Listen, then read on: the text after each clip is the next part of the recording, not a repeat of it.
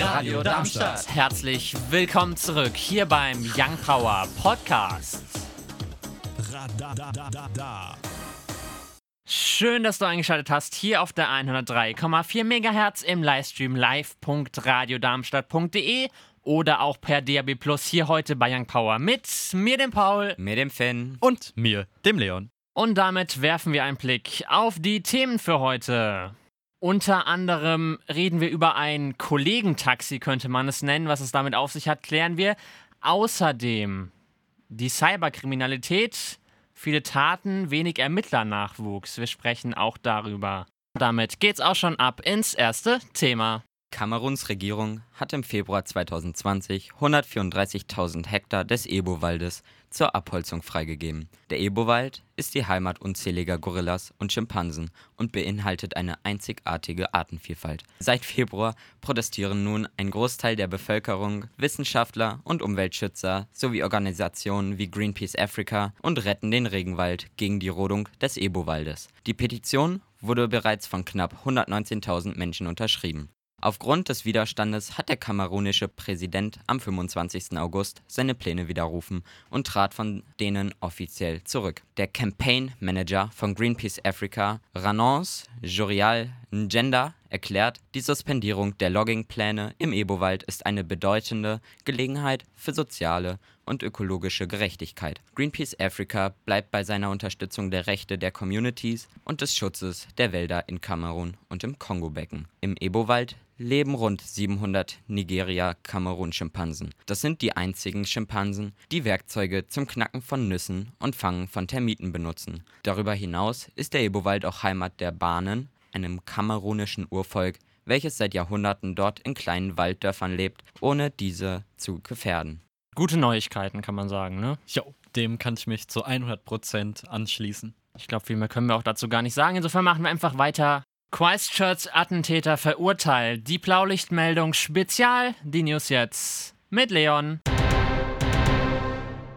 März 2019 im neuseeländischen Christchurch griff ein 29-jähriger Rechtsextremist aus Australien zwei Moscheen an, wobei er 51 Menschen das Leben nahm und 50 weitere teils lebensgefährlich verletzte. Die gesamte Tat streamte er per Helmkamera ins weltweite Internet. Wir berichteten, die Überlebenden des Attentats sind arbeitsunfähig oder leiden unter starken Schmerzen. Am Donnerstag, den 27. August, verurteilte Richter Cameron Mander den Terroristen zu einer lebenslangen Haftstrafe ohne die Möglichkeit einer vorzeitigen Entlassung. Damit entspricht das Urteil der Forderung der Staatsanwaltschaft, das zugleich das höchste Strafmaß des Pazifikstaats ist. Premierministerin Jacinda Ardern begrüßt das Urteil Zitat, er verdient völlige Stille auf Lebenszeit. Ihre Regierung verschärfte im Zuge des Attentats die Waffengesetze. Erst im März diesen Jahres bekannte sich der Rechtsextremist in allen Anklagepunkten schuldig. Diese lauten 51-facher Mord, 41-facher versuchter Mord sowie Terrorismus. Er ist auch der erste, der nach dem Terrorism Suppression Act von 2002 verurteilt wurde. Am Mittwoch, den 26. August gegen 17.45 Uhr kommt es in der Rheinstraße, Ecke Grafenstraße, bei der Baustelle zu einer verbalen sowie körperlichen Auseinandersetzung. Ein 35-jähriger Mann soll zuerst zwei junge Männer dunklen Hauttyps rassistisch beleidigt haben, ehe er sie tätlich angriff. Ein Zeuge filmte das Geschehen und stellte den Videoclip ins Internet. Dort ist zu sehen, wie er mehrfach den Führer des NS-Regimes gutheißt, bevor er auf den Luisenplatz flüchtet. Laut dem Zeugen, der auf Instagram als Mo-Som zu finden ist, versuchte der Mann im weißen Hemd mit einem Taxi zu entkommen. Als aber die Polizei nach dem gescheiterten Fluchtversuch eintraf, soll der Täter gegenüber dem Zeugen, der Zivilcourage zeigte, gesagt haben, dass man ihn wie die Juden im KZ vergasen solle. Laut Mo-Som war der 35-Jährige weder alkoholisiert noch stand er unter Drogeneinfluss. Die Beamten nahmen die Personalien des Darmstädters auf und schalteten zugleich den Staatsschutz ein. Zur Aufklärung der Tat bittet Polizeisprecherin Katrin Pipping vor allem die zwei jungen Männer, sich auf der Dienststelle zu melden. Aber auch alle anderen Zeugen werden zu einem Anruf unter der 06151 9690, ich wiederhole 06151 9690 gebeten. Noch ein ganz schneller Blick aufs Wetter. Der Sonntag zeigt sich wechselhaft mal Sonne, mal Wolken, die im Tagesverlauf auch Schauer oder Gewitter mit sich bringen können. Die Höchstwerte liegen bei 17 bis 22 Grad. Die weiteren Aussichten. Der Montag zeigt sich dann weiterhin wechselhaft, mehr Wolken als Sonne. Dazu kann es auch wieder Regen geben. Die Temperatur liegt bei 10 bis 20 Grad. Am Dienstag wechseln sich dann wieder Sonne und Wolken ab. Es kann auch wieder zu Schauern kommen. Die Temperatur liegt bei 11 bis 20 Grad. Am Mittwoch dann immer noch der Mix aus Sonne und Wolken. Auch auch wieder mit Teilschauern bei Höchstwerten von 17 bis 22 Grad. Uns findet ihr auch auf Instagram und Twitter Young Power Radar. Felix Jenea und Brian Christopher, No Therapy. Den haben wir letzte Woche vorgestellt in der Young Power Neuerscheinungsrubrik. Und natürlich gibt es diese Woche auch wieder ein. Das Ganze um 10 vor 6.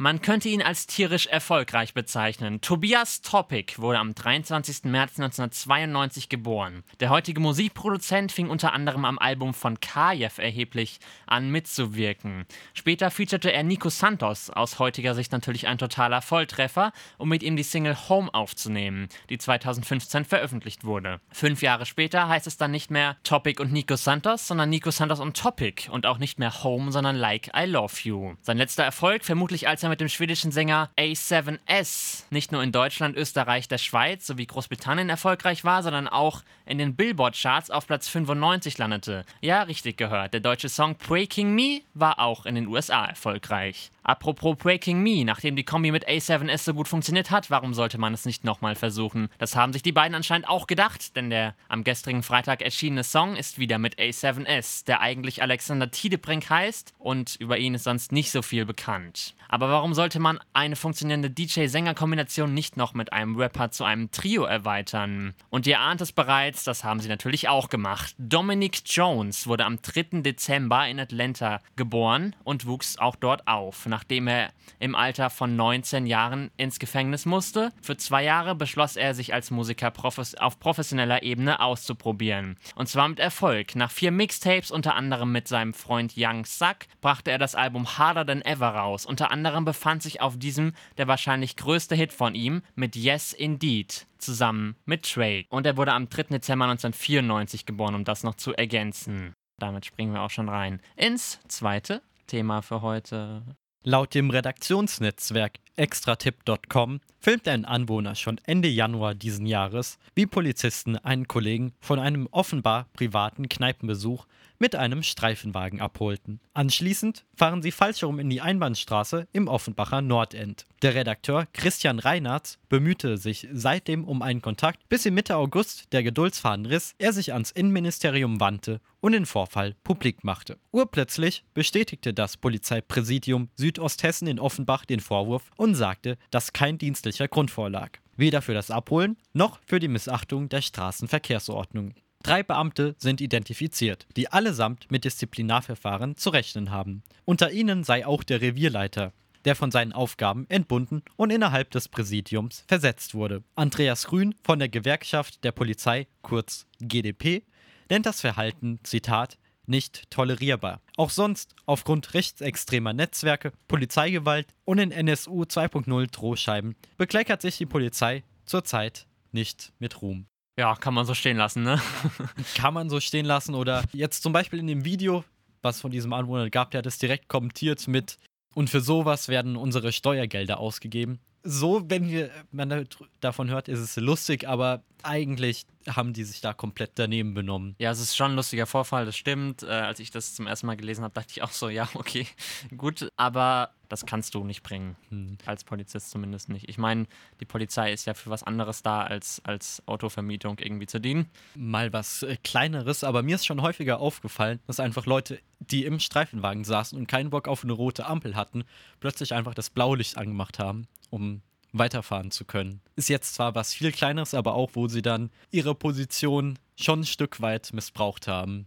Ja, das stimmt. Also da müsste man halt irgendwie, man kann halt gegen so leichte Sachen auch nicht wirklich, glaube ich, vorgehen. Das ist das Problem. Aber gut, solange äh, sowas Großes nicht wieder passiert, wäre es ja ganz schön. Damit geht's auch schon rein ins dritte Thema für heute. Im Jahre 2019 stieg die Anzahl an Straftaten, die im oder durch das Internet begangen worden sind, von 33.334 auf über 35.000 im Vergleich zum Vorjahr an. 2017 sollen es noch unter 20.000 Fälle gewesen sein. Daher, also im Kampf gegen Cyberkriminalität, wurden die Studienmöglichkeiten bei der Kriminalpolizei in Hessen erweitert. Ab September hätte der Studiengang Cyberkriminalistik in Mülheim am Main das ist im Landkreis Offenbach, studiert werden können. Doch mangels Interesse wurde der Studienstart abgesagt und auf Februar 2021 verschoben.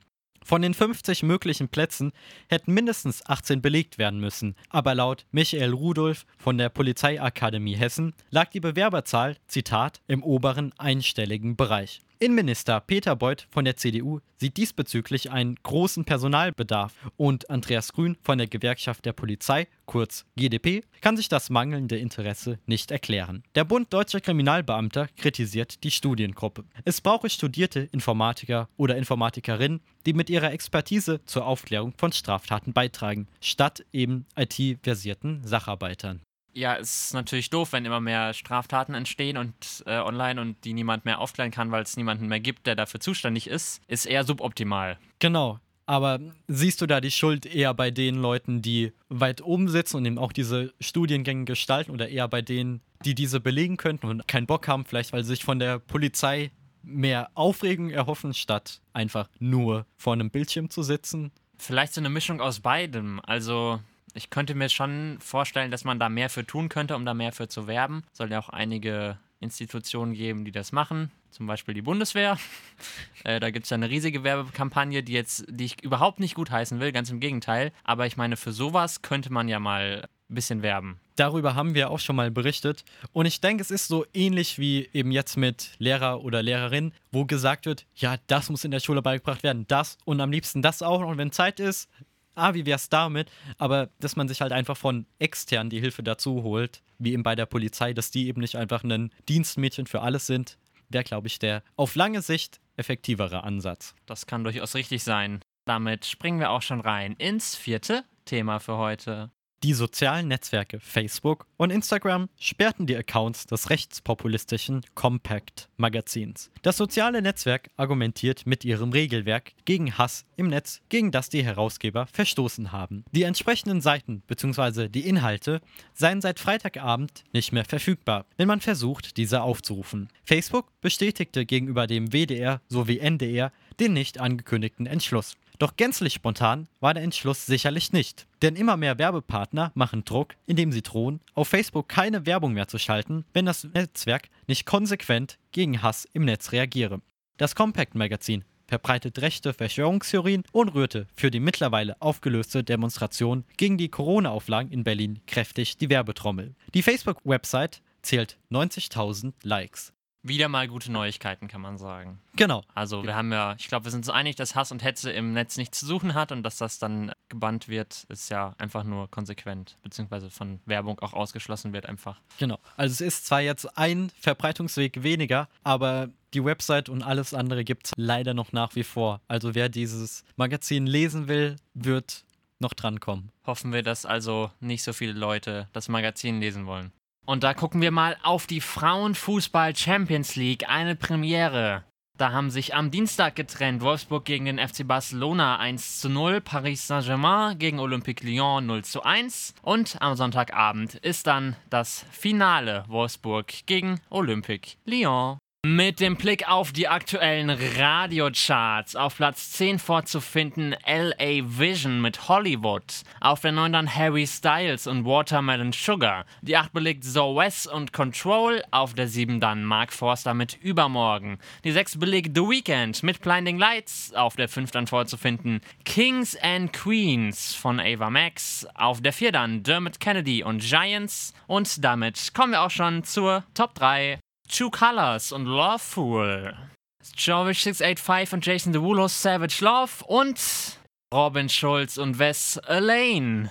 Das waren sie auch schon, die zwei Stunden Young Power hier auf der anderen 3,4 MHz im Livestream live.radiodarmstadt.de oder auch per DAB Plus hier heute mit mir, dem Paul, Mit dem Finn. Und mir, dem Leon. wie immer noch ein schönes Restwochenende und tschüssi! Tschüssi. Tschüssi. Radio Darmstadt. Das war der Young Power Podcast.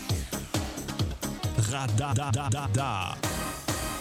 Wenn ihr mehr von Young Power hören wollt, dann könnt ihr gerne unsere Sendung immer samstags von 17 bis 19 Uhr auf der 103,4 MHz oder im Web www.radiodarmstadt.de auschecken.